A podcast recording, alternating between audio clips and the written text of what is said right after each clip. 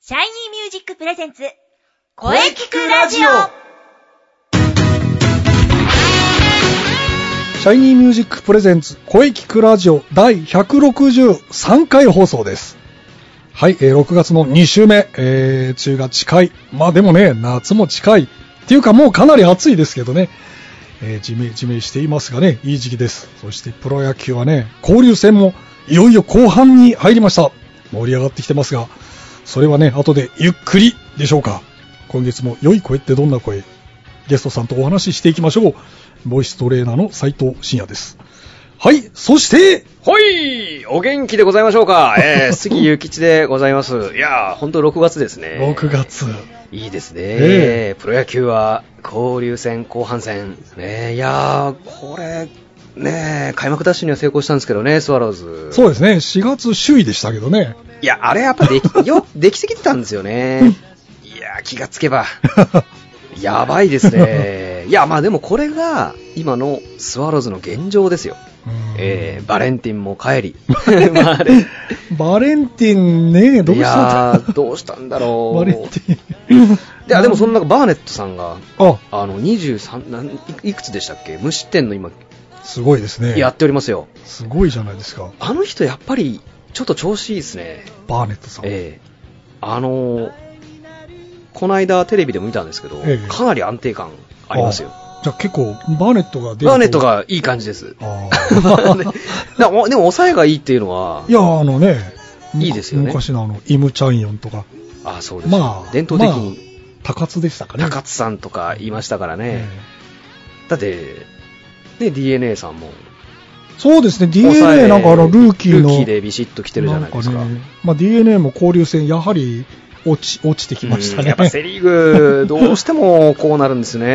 去年の広島といい、なんだか、いや、そ交流戦をやめてしまえばいいんだよなまあでも今年が18試合にはなったんですけどなったんですけどね。なんかね、ジャイアンツもうんソフトバンクに3立て食らいましたよ、いやソフトバンもクう。強いんだよなソフトバンク強いなぁなんか日本シリーズで当たりたくないなと思いままあしたそね。うです。ね。 ソフトバンク以外が出てきてほしいと。 いや、うんソフトバンク硬いんじゃないですか。オリックスが全然ダメですからね。オリックス、あどうしちゃったんでしょうかね。いや、故郷し、やっぱなんかいろいろあったんじゃないですかね。金子がやっと初勝利ですからねえ。ーどうもうまくいかないですねね、監督も。監督も あれ次誰だって、あ、田口が噂されてるん あ、ですそかう、ね。田口が監督という話なんですけどね。いやいやいやいや。なんかね、オリックス優勝候補だったんですけどね。補強をかなりしたチームがうまくいってないってい ダう、ントツの最下位ですもん ね。スワローズもそうですからね。うん成瀬さんは。成瀬さんは、やっ、うんまあ、いや、成瀬は、成瀬選手は、僕はもうトントンの成績だったらいいなと思ってるんで、これから勝ってくれればいいんですよ。あ、なるほど。あの、10勝10敗だとか。これそういう。これからですねえこれからでいいと思います。はい。なるほど、わかりました。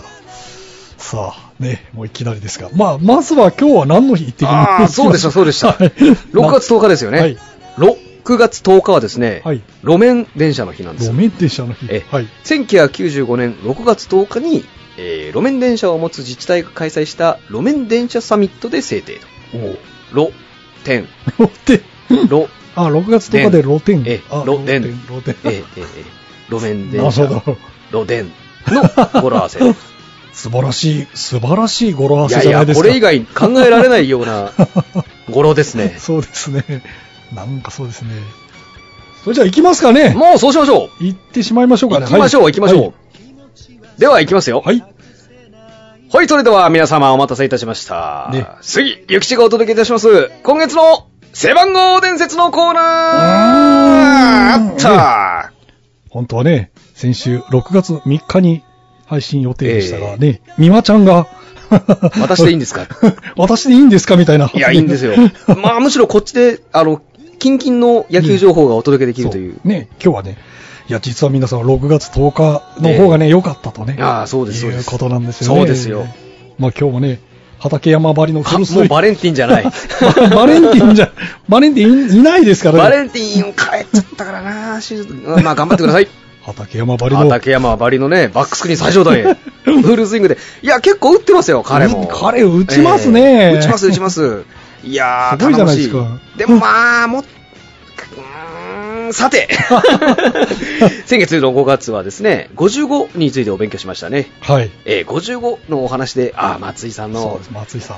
ありましたね松井の話はね、尽きなかったですいやね。尽きなかったですよ、はでですよ、はい。そんな今日6月10日、ね、なぜ6月10日だったのか、ここでわかります。えーこれこっちの方が良かったの か、ね6と10を足すと16でございますそねうなんですよね。出た 6と10を足すと16なんです背よ番号16についてお勉強しまし ょうはい。はい、そうです。16です。はいなので、6月10日配信なんですね。そうですはい。 えー、16。まあ僕は16というとね、今、やっぱ涌井が 頭に浮あかあぶそんうでですすよね。ねジャイアンツは永久欠番です。いや、永久欠番というか、もうこれは 本当に神様ですからね、はい。監督としては9連覇、うん。野球界に今や当たり前のバントシフトを取り入れたという、あのドジャース戦法、いあー、やドジャース先輩ありましたね。ー、森監督とか、のもうノムさんの ID 野球にも影響を与えたという、野茂さんも相当影響されてるんでさすれてます、されてます、というかは、今のにあの日本というか、世界の野球を作ったと言っても過言ではないですよね。川上さんですね、ええそうですね、まバントシフトはもう本当今、普通にあっ普通にありますもんね。まあ当時はまあやまあやってなかったですねなかったっていうことで、はいなんか王さんが最初怖かったという話をね、まあだって、バッターの近くにバッターの目の前まで行きま行すね、くわけですからね、えありえないですあよりね、えない あれ最初バッターも驚いたんじゃないですかね。、ぎょっとしたんじゃないですか ここまでいつらなんでこ んなに、 一塁はいいのかしらっていう、ええそうなんですよね。すごいですよね。つまりあのカバーとかっていうのもあんまなかったってことそなんうですそうなんねで。すね、なかったんです、それがファーストが前に出て、セカンドがカバーに入るという、まあ、もしくはピッチャーも動くそぞうとそうまあそうなんです、ライトも動くピッチャーうん全員がカバーするというね、そうです、そうす今では当たり前ですよ、当草たり前野球ででも やってます、です おー草野球もバットシフトやってるんですね、やってますカバー行ってますよ、ああ、すごいな、川上さん、ね、去年の年末にね、川上哲郎特集ね、あーもご覧になられたらしうい見たんですもう負けの7か条っていうのがね、ありましてね、すごい、こうすると負ける。うん、なぜ負けるのかってね、負けるのには理由があるという、あノムさんノムさんも言ってるというか、ノムノムさんもこれをそうなんですね、参考にしたんでしょうね、きっ負けと。の7か条ね、まあ、でもそれがあったからの9連覇、うんまあ、特にね、日本シリーズは、ほとんどのパ・リーグの覇者に圧倒的な強さで、セ・リーグ9連覇なんですけど、日本シリーズも9連覇なんですよね、誰も勝てなかった、誰もというすか、ごいどのチームも勝てなかったんですよ、こそうのいうことなんですね。 よく9連覇で終わりましたよね、まあそうですね、ええまあ、止めたのが中日でしたけどね、そうですねえ、えセンちゃんでしたよ。センちゃんでしたね、はい止めたのが、胴上げピッチャー、センちゃんでしたよ。そうです、そうです、はい。確かにな、いや、9連覇ってありえないですも んね、まあ、手が届いているのがジャイアンツです。あ実はそうなんですよね、今、何連覇は、今、ね、 3連覇あー手が届いて、あ のいいとこまで行ったんですよね、でも、一番近く行ったのは森さんですかです。、そうです、5連覇。 5連覇、挟んで 8, 8ですもんいねや、、あの、挟んで実は9なんですよ。あ9だったんですか、 4連覇の後、近鉄が、 1回やりましたよね、その後5連覇してるんです。わお、あの、近鉄が優勝したじゃないですか。はい、ブライアントの。やりましたね。あの年西武優勝してたら10連覇だったんですよ。危 ねえ。危ねえじゃないですけど、そんなことあったんですね。はい。この V 級時代の巨人。あまさに、匹敵する確状態でしたよかにそうですね。だって、僕の記憶では4月であのパ・リーグは終わってました。パリーグ、あの当時、他の5球団はね、だでしょ嫌、うねだったでしょうね。どう2位になるかっていう。 もう優勝は決まりみたいなえ状態でしたからえね、 2位以下に何ゲーム離して、なんかすごいもうゲーム差で優勝してましたよそうね。でしたね、確かね、僕、あの当時ね、ロッテかな、対戦成績がすごいんですよ、え22敗とか、あ、ほとんど勝ってない、2勝20何敗とかね、そういう対戦成績だったん ですよね、なんだかもう、ちょっと、そりゃ、まあじゃあ続けたいならどうぞって言われる もう、フロントの方も飽き飽きするぜっていうぐらい勝ってたんですね。勝ってたんですね。なるほど。まあでもその森さんもやはり川上さん。川上さんに叩き込まれたんですね。そうですねまあでもう そんな川上さんはすごすぎるんでですね。んまず今日は、我がスワローズから行かせていただきますかね。 スワローズの16ですね。はい。スワローズの背番号16、現在はですね、はいあの、木屋翔平、あ、良平君というはいはい選手がつけております。おうえー福岡県北九州市出身のはい小倉浩二時代はですね、お4番エースで活躍。ロマンでエースだったんでいや素すね。晴らしい、えー甲子園出場経験はないと、はい。えー高校卒業後は日本文理大学に進学2年の時、えー全日本大学野球選手権大会でベスト8出場を果たすんですね、はいはい。えー2011年プロ野球ドラフト会議でヤクルトスワローズから2位ドラフト2位いや、うんなかなか期待されてるおう感じじゃないですか、まあ16もらってますもんね。えー2013年6月3日の、えー千葉ロッテ戦でプロ初登板その後は主にロングリリーフとしての起用が続いているおう7月12日の、えー広島東洋カープ戦にて4番手で登板し2回を無失点に抑えプロ入り初勝利おう8月の初、えー最小覚悟は先発に回ってローテに定着しシーズン終了までに先発で2勝を挙げておりますね定着したのに2勝なんですいね。やー頑張 って頑張って、えー2014年前半は先発ローテに定着、えー5月23日の西武ライオンズ戦でチームトップの4勝目を挙げるあ結お構すごいじゃないですかえーえー不振に苦しむ投手陣の中で 去年ですね、去去去年ですね、まさに、まさに、えらい目にあったんです、あの、きょ去年ですよ、活躍を見せてたんですね。しかし、徐々に打ち込まれるようになり、えー防御率が5点台後半にまで、まあ、チーム防御率はあんま変わらないやつですね。5点台後半まで悪化したため、7月から救援に回ったが、それでも、投球内容は安定せず、8月26日の広島戦で7失点、1回持たずに降板する、投力マストになってシーズンを終えたと。なんと。いや、頑張ってくれ。一回持たずに降板。いやいや頑張ってほしいですよでも。今年まだ一勝。いや、してないですね。してないですね1試合登板した感じですかあーなんね。といやいや、まあまあ、これからこれから、頑張っていただきたいところですよ。そんないい番号、背番号つけてるんですからね。そうですよ。ねえそんな16のレジェンド。レジェンドはですね、もう、おなじみの石井和久さんですよ。おースワローズで16って言ったらこの人ですね。まあ、そうですね。今んとこ、そうじゃないですかね、やっぱり。スワローズで16誰か一人言えって言ったらもう。でも石井さんじゃないですかね。まあそうですね面白い野球人間。 野球があんまり好きじゃない。珍しい野球選手ですよ。ねえー千葉県現在はよ、あ、現在は吉本興業の契約社員ですね。吉本、あ、なんかテレビ出てますよね、出てます、ね。出てます。なんかバラエティーとか出てますね。よく出てますよ。いや、面白い んで、やっぱそうですよねう。ん。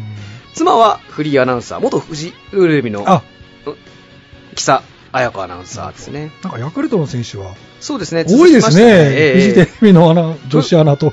古田敦也さんとか、 そうでしたね。ええありましたね。ええありました、ありました。ありましたね。千葉市立三和台中学校を卒業し、えー東京学館浦安高校に入学、うん。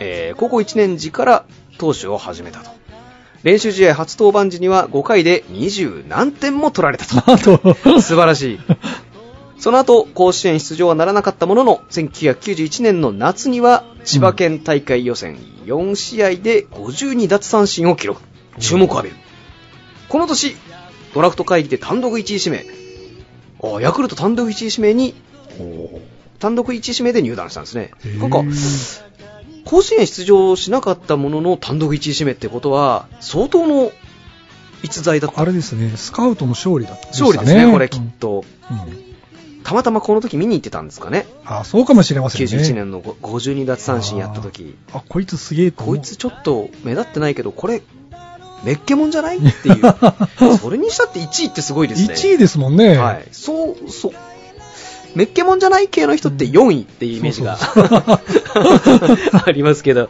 えー学生時代にサッカーを本格的にプレーした経験があり本当はサッカーをやりたかったけど知らないうちにプロ野球選手になって いた なんと、サッカーをやりたかったんですサね。ッカーをやりたかったけど、まあ、ちょっときっとあれなんですかねちょっとプロ野球あ野球の方が上手かったんですかねあー本人は語っているんですねサッカーは現在でも好きで球界きってのサッカー好きであると さてプロ1年目新人の石井さんはですね将来エースとして背番号16が与えられて期待されその年は12試合に登板しますが1勝もできておりません 一生もできなかったですね。しかしなんとですね日本シリーズ第3戦では前代未聞となるレギュラーシーズンで未勝利の高卒新人ながら先発登板を果たすんですね。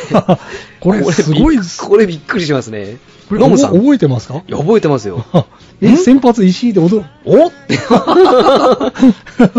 大丈夫って感じですよ。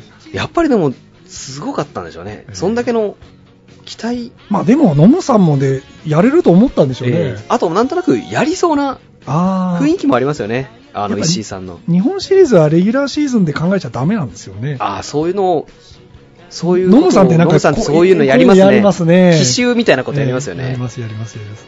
えー結果は、4回に2点を失い降板。敗戦投手となっているんで すね。なるなんですが、翌1993年、あ、伊藤智人が入ってきたと。ほど。あ、先輩なんですね、石井は。そうだ。なんです。8月3日の対阪神戦でですね、はいえープロ初勝利を達成。うん2年目は3勝1敗。えー1994年、チームが左投手が不足だったため、中継ぎ、谷間の先発を担い、リーグ2位の54試合に登板。うん1995年初めての規定投球回数到達と13勝を達成し2年ぶりのリーグ優勝における中心選手の一人となったはいあのペタジーニとかいた頃ですねああ。はいあ土橋が活躍大活躍した時ですよ 黄金時代の黄頃金で時す代の頃ですねえー1996年、えー金属疲労により開幕から故障後半戦復帰したが思うような投球ができずオフに左肩を手術1997年シーズン中盤から復帰復帰後はかつての豪速球が復活し見事10勝を挙げておりますねうんその年の9月2日の対横浜当時ベイベイスターベイズスターズねあ、まあ、横浜ベイスターズですね、はい DNA じゃない前のはい。史上65人目となるノーヒットノーランを達成と、あーうんしかし4四死球 含むものだったため、えー横浜の投手コーチだった権藤さんはそんな記録に意味は ないと権藤権藤雨権藤はそんな感じの発言をしておりますなねるあーコントロール良くなかったですからね。あー。はい。球はめっぽう速かったんですけど ね。なんかあれですね、あの、ピンチになるのに、えピンチ、こんなピンチの場面がいっぱいあるのに、ノーヒットノーランみたいな。そうなんですよ ねあれあれあれあれあれって。あしかしこの回答は終盤戦に追い上げてきた、えー2位の横浜を突き放す上で大きな効果を上げ、ヤクルトは2年ぶりのリーグ優勝を果たした。ーおあれですよ。95年、97年って、あの、こう巨人と交代交代にはいはいはいはい優勝してた頃ですね。日本一になった年ですかね。そうです。日本シリーズ第一戦に、えー先発して、当時の日本シリーズタイの12奪三振で完封。えー第5戦もリリーフで2勝を記録して、日本一に貢献し、シリーズ優秀選手に選ばれるんですね。あーこれ日本一になったんですね。なったんですよ。1998年は4月3日のジャイアンツ戦の初、あ、ジャイアンツ戦で初の、えー開幕投手を務めるも敗戦投手となると。うんしかしこの年は、えー最多奪三振を獲得したほか、シーズン三振奪取率11.047。すごいですね。これ確か、いまだに破られてないんじゃな日い本新記録を達成。ああ、そうかもしれないですねえ。えーだからその、1試合投げると11個取ってしまうという。そう。すごいっすよごいですね。一方でシーズン最多暴投、 最多ボート。えーの記録を達成してしまうんですね。おーすご いな。 1999年、2年連続の、えー開幕投手を務めですね、初の開幕勝利を記録。初めてオールスターゲームの一員に選ばれますが、シーズン8勝に終わり、規定投球回もわずか133回に届かなかった。2000年3月31日の対中日、3年連続の開幕投手を務める。うんほぼほぼ開幕だっいたやーまあ確かにエースな感じがしましたね、このうん頃。そして9月8日の対巨人戦から10月5日の対阪神戦まで34回3分の1連続無失点。んですね。おー、すごい。すいごいじゃないですすか。 ごいですね。記録するなどシーズン10勝9敗。やっぱ9敗してるん ですね。9敗でセリーグ最優秀防御率と最多奪三振の2冠に輝いたんですね。おーなるほど。なお、当時、フジテレ ビのアナウンサーでスポーツ取材も行っていた、木佐彩子さんとの結婚を発表したんですね、この時なる。ほ2001年、4年連続の開幕投手を務め、7回8奪三振で、え3年連続開幕勝利。先発陣の柱としてチームを牽どこの頃もエースだったんです引。ね。いやー、こバれリバリですよ。これエースですね、これ。はい、どう見ても2001年なんてのはもう、投手陣も結構厚みありましたからね。伊藤智人もまだやってた頃ですよ。ああ、なるほど。はい。年間ローテーションを守って、えー12勝で優勝に貢献する。日本シリーズでも1997年に続き連続で第1戦目に先発おー12奪三振の完封勝利をするチームに勢いを与え見事日本一になるとこれもしかして最後の日本一ですかそうです、ああ、い、はい、最後の日本一これです、ね、若松監督の頃です、ね、若松監督の頃ですねこれはあーはいなるほどなるほどえー日本シリーズ最優秀あ最優秀じゃないですね日本シリーズ優秀選手賞を受賞、うん奥にはメジャー挑戦を表明ですねああありまあしりたましたねドジャースと3年100あ1230万ドルうん契約を結んだんですね背番号は17になるんですね今年、 17に変わっちゃうんですね、はい、うん入団会見では綾子夫人が小学2年から中学2年までロサンゼルス在住だったことを受けて僕の妻はカリフォルニア人だ と、えージョークを交えて会場の笑いを誘ったらしい ですようん僕の妻はカリフォルニア人 だ、えー、おージョークジョークアメリカンジョー クアメみリたカいンなジョ ーク初先発となった4月6日の対ロッキーズ戦で6回を2安打に抑える好投で初勝利を挙げデビュー戦 10, 10奪三振はペドロ・アスタシオと並ぶチーム最多タイ記録だったんですねお、すごいですねえー開幕から6連勝と好調なスタートを切り4月は5勝0敗でリーグ月間最優秀新人賞を受賞しかし9月8日のアストロズ戦では頭部に打球を受けてですね病院に搬送頭蓋骨の亀裂骨折と診断され大怪我でシーズンを終えたんです ねあこんなことあったんですねありましたかねちょっと忘れてますね僕も僕も記憶にないななんかこう顔面にボールを受けるっていうのは野茂野茂さんのイメージがやっぱありますねうん次のローテーションをまあきっちり守ったという野茂さんのえーメジャー1年目は14勝10敗、やっぱ10敗すん だな。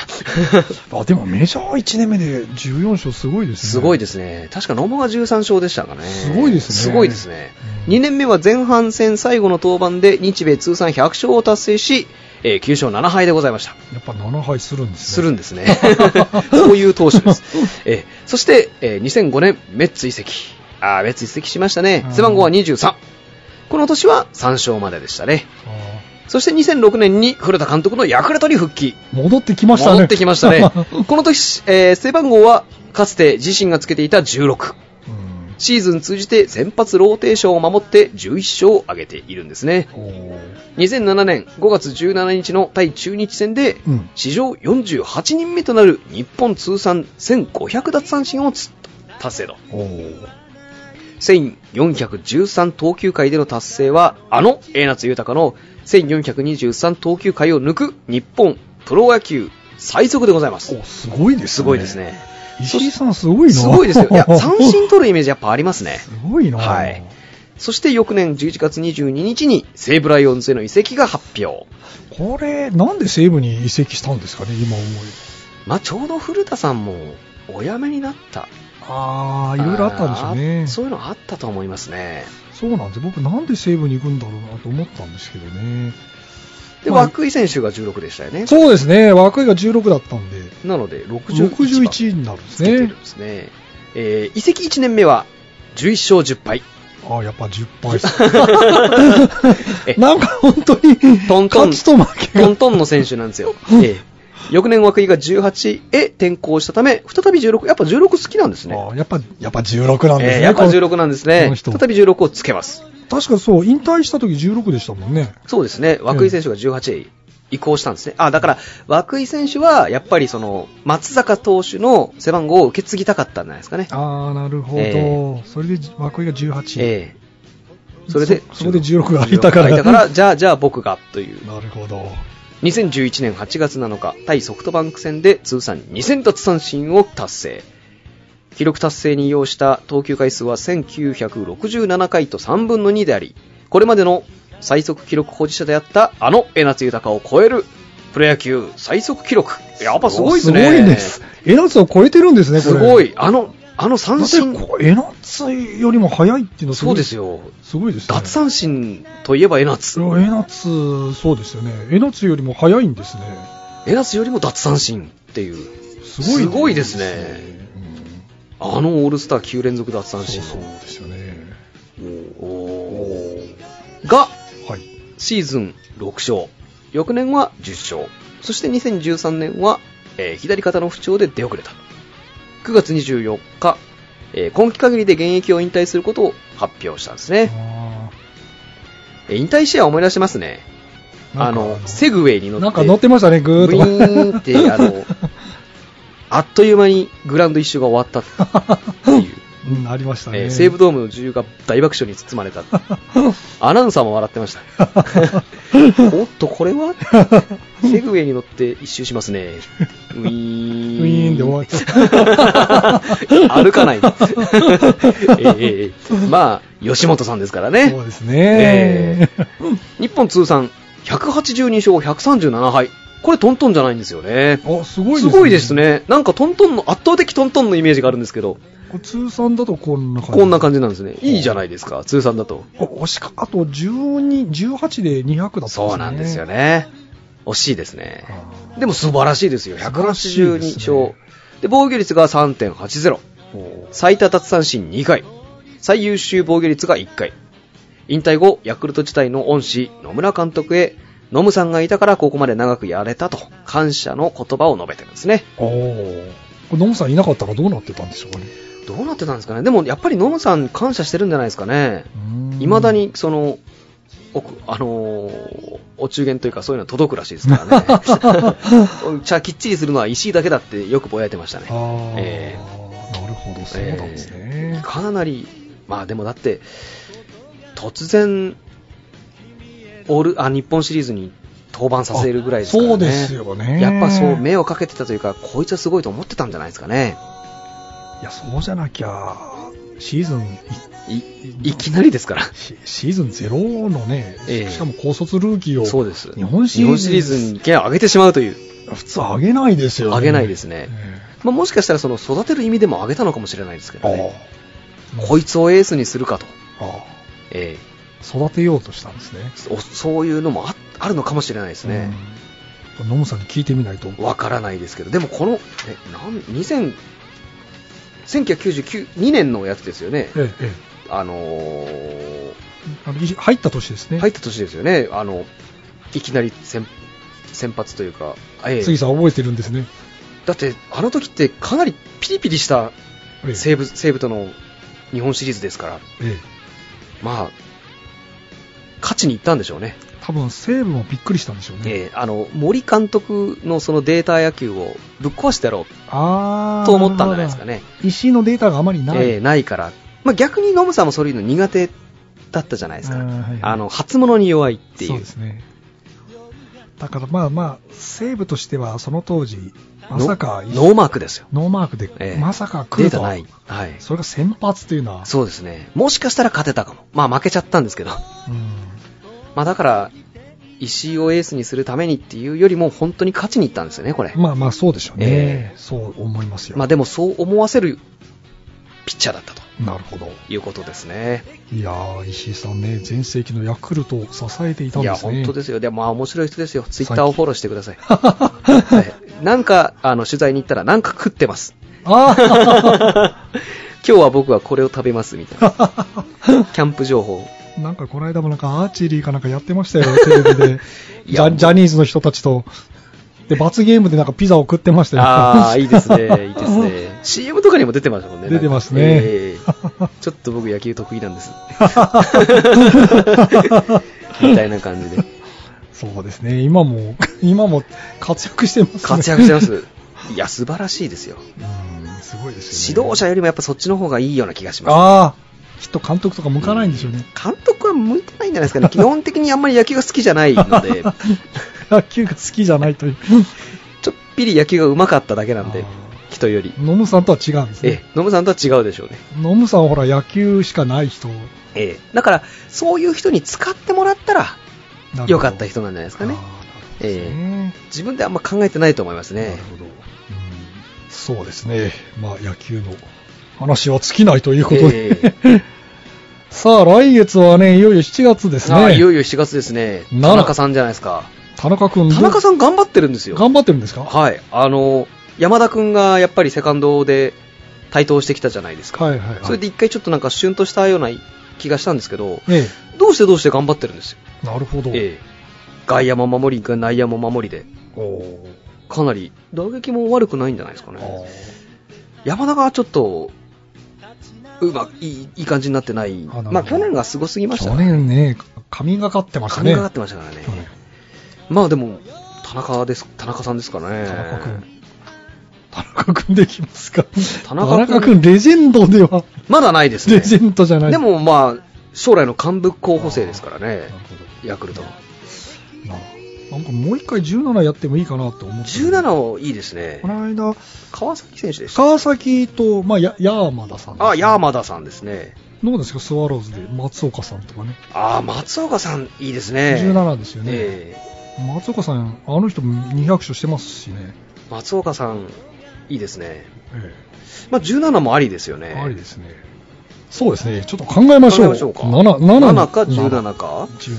うん。にあ、27はやったな。 27はやりましたね。そうですね。うん27はもう何度でもできます けどね。まだまだいるから。古田さんえはい、えーじゃあこのままお話を続けたいのですが、あこの続きゲストコーナーは、しえー CM の後に杉さんとお話ししていきましょう、はいそれでは CM をどうぞえどうぞ。シャイニーミュージック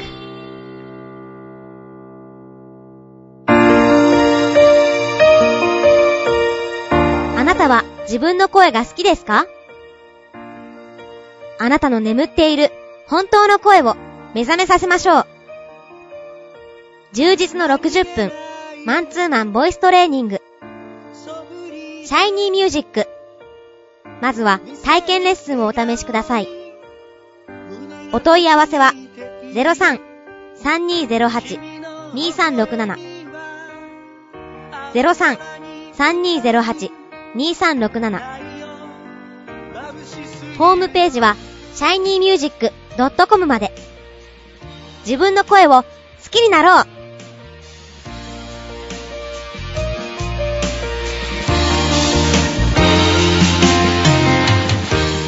シャイニーミュージックシャイニーミュージッ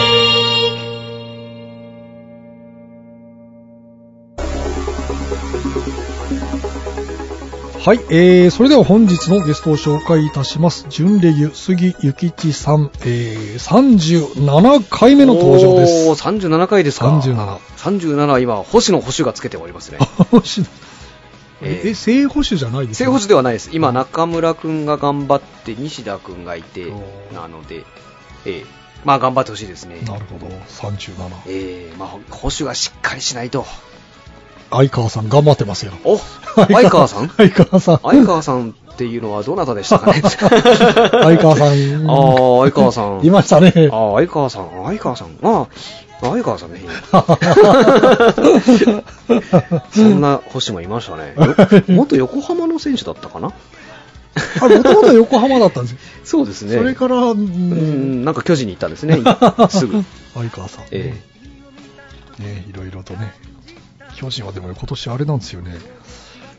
あの、中日の堂上と吉え川。ああ、堂上さん、中日をクビになった選手がえでも意外意外とやってるんですよね。活躍してえる。井端さんなんてもう今年大活躍ですよ、 もう。えいやいやいや、中日がそれも弱くなってしまった。 ああいう選手が必要なんだな、やっぱり。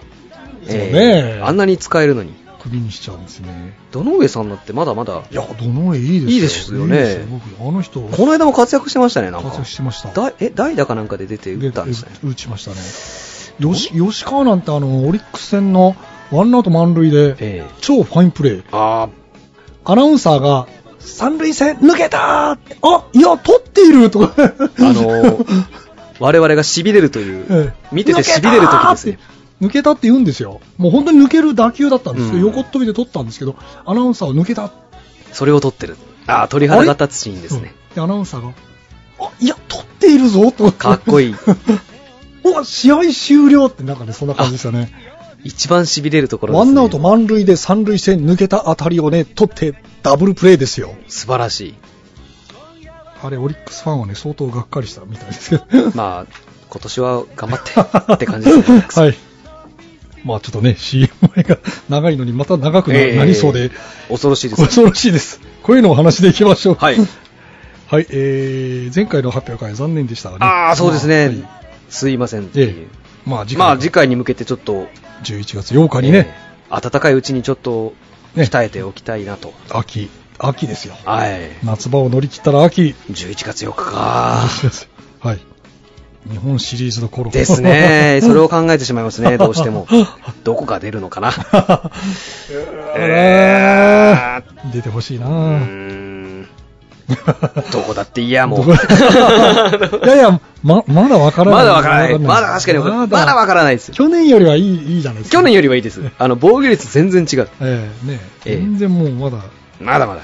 これからですよこれからですよ。ねこれから。全然。まだまだ。だって、 まだ交流戦がまだ終わってないんだ。そうですよ。交流戦まだ終わってませんそので。う。そう。よーし、頑張れ。ねそれでは CM 前が長かったのはいはで、いこれで終わりにしましあしょましょう。しましょう。う。それでは、ええーえ最後に杉さんの情報をお聞かせください。はい、えー、もちろん、特にございません。んうんですが、あるじゃないですか。はい。シャイニーミュージック第21回公演。うん。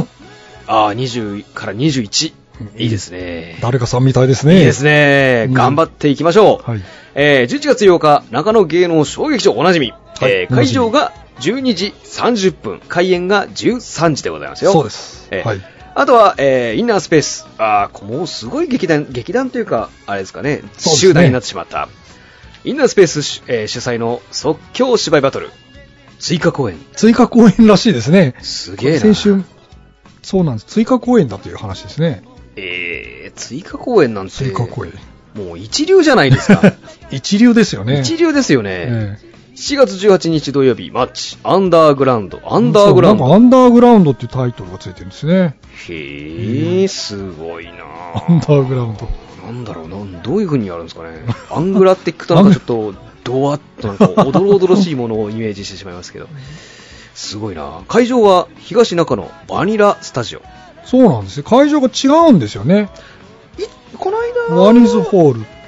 まあ、バニラスタジオは、あのー去年の、うなんかそうですよね。ありました。ウよクレレねはい。アンダーグラウンドがバニラスタジオか。なるほど。はいと。まあ、取れたんですね。取れたんですね。えーえーと、で、2000円はいですね、料金が2000円でおやつが自由と。おやつ自由、えーおなじみでございますねおなじみですね。そしてマッチ2015、えー夏の陣。夏の陣。 4月25日土曜日、昼の部が13時半から、夜の部が18時半から。うん。えー新中野ワニズホール。こっちはワニズ。これはワニズワニズホールはいそうですね。中野を拠点に活躍中ですね。おー、ああーれシャイニーミュージックも中野なんでおす。中野を拠点に活躍中ですね 中野万歳。 中野万歳。 えー えーと、こちらもですね、2000円になっておりますね。はいでそうですねこちらもおやつが自由と。自由なんですえーよ。まあ、これは中西先生と宮先生に詳しくお願いいたしましょう。はい。三輪先生、張り切ってますから、張り切っておりますね。優勝はに、2連覇目指してるみたいです。すごいな。なんか大勝負に強いんですかね。あーそうですね。天然の人は困るんだよな。なんかこう、ハマるとね、すごい。。そうなんですよねビターンと。連覇あるかもですね、三輪先生の。 9連覇とかしますか9連覇じゃあ、行きますか、9連覇。 9連覇。すごいですけど、 9連覇そうなったら。はい。はいまあ、まずはね、杉さん、11月8日にそう向でけすてね、そうですそっち行きましょまう。しょうね。さあ、来月の7月、はい。昨年はね、山田。ヤーマダさんのお話でええ盛り上がりましたがね、来月、やはり松岡さんとかどうかなとは思うんそうですね。があ、皆さん、ここ、松岡さん、松岡さんって修造ではないですか らね。え修造ではなえいでなすいよ。です、ないです。あの、ヤクルトの山松岡さんですか らね。あ、そうか、松岡さんっていうと修造さどん。っちかというと皆さん、修造さんをイメージさそれうる。ですね。え、松岡さん特集、あの人、プロ野球選手だったみたい。 違います。あ、テニスプレイヤーでございますからね。 そうですね。今は応援団長ですよ、みんな。そうですね日本の応援団長です。日本応援団長ですね。まあそうですね、松岡さん。まあ、まあ、十、まあ、まあ、考えましょうかはい、ね。考えうんていきましょう。次回は、じゃあ、はい7月にお待ちしております。それではありがとうございました。はい杉ゆきちさんはでいし、た。ありがとうございました。ありがとうございました7月よろしくお願いいたします。 7月にお待ちしてますはい、杉口でございましあたりがとうございま。した。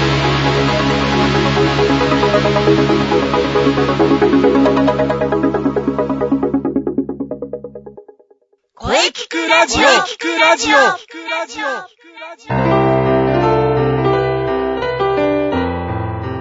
はい、えー、お疲れ様でした。お疲れ様でした。ゲスト、えー、元気ないっぱい、杉ゆきちさんでした。はい。 えー、また結局、まあ、長くなってしまいましたね。これからはまあね、気をつけていきますんで、よろしくお願いし ます。はい、お疲れ様でした。もう、準レギュというか、もうなんというか、野球の話ばっかりです。 杉さんの、かっこ野球のかっこ閉じるお話、大変貴重でしたね。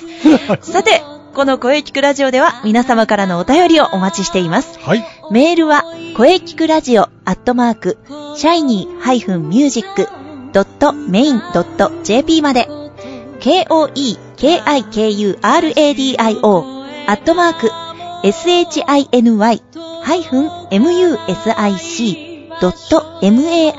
shiny-music.main.jp まで、ブログとツイッターもぜひチェックしてくださいね。はい。ぜひ、チェックしてくださいおね願い。します。はい。第163回目の放送、いかがでしたはかい。はい、えーこれからもですね、はい、いろんな角度から声について考えていきます。。声ですからね。野球じゃないですからねはい、そうそう です。野球じゃないです、声です。ですよ。はい、えー次回は6月17日水曜日午後2時からの配信を予定しております。はい。はい、えー次回はですね、初登場ですね、はえい。ーユニット、ジェシー・ルーインのボーカルのナーさんを予定しております。 はい。楽しみですね。 はい、えー次回は野球の話題はないと思います。 はい。それでは最後に先生から告知をどうぞ。 はい。特にございません。先生。 はいはい、えーそんなことはないですよね。はい。これを言わないと。なんでしょはい、えー、私からの告知はですねう。、はい。はい。先ほど杉さんがね、宣伝してくれましたが、気になるシャイニーミュージック秋公演のお知らせです。おー、そうです、そうです。 11月8日日曜日、中野芸能小劇場です。はい。ぜひ皆様遊びに来てください。お待ちしております。うん、もう今から皆さん開けておいてください。は。い。ぜひ開けておいてください。はい。よろしくお願いしはい、よろしくお願いしま。ますす。はい。はい、えー、それでは、えー、中西さんの告知をどうぞ。はい。そうですね。こんばんはおっとどうも、三輪郁恵ですインナースペース広報担当でございますお、みわちゃん、今週も来ると思ってましたよ。ね、広報担当として、今そこから走ってやってまいりました よ。はぁよし、あ、いいですか大丈夫ですかはい、お願いします。まず、7月11日、はい、マッチアンダーグラウンド。アンダーグラウンド。はい。場所はバニラスタジオで行われます。ーチケットは1500円。はい。お菓子の持ち込み自由となっております。おー。ですね。時間帯ですが、はい1時30分と6時30分。受付はともに30分前から開始となっております。はうん。はい。そして、なんともう一つあるんです。はい、そうなんですよ。 7月25日土曜日、はい。こちら、インナースペース、マッチ、夏の陣。おー、夏の陣ですね。こちらはですね、場所が新中野のワニズホールとなっております。ワニズホールですはい、ね。うんアンダーグラウンドとは場所が別になりますのでお気をつけください。はい。こちらもお時間1時30分からと6時30分の2回公演を予定しております。はいはい。はい。もちろん受付は30分前から、はい。お菓子持ち込み自由となっております。おー、いいですなぁ。ああ、ありがとうございまはす。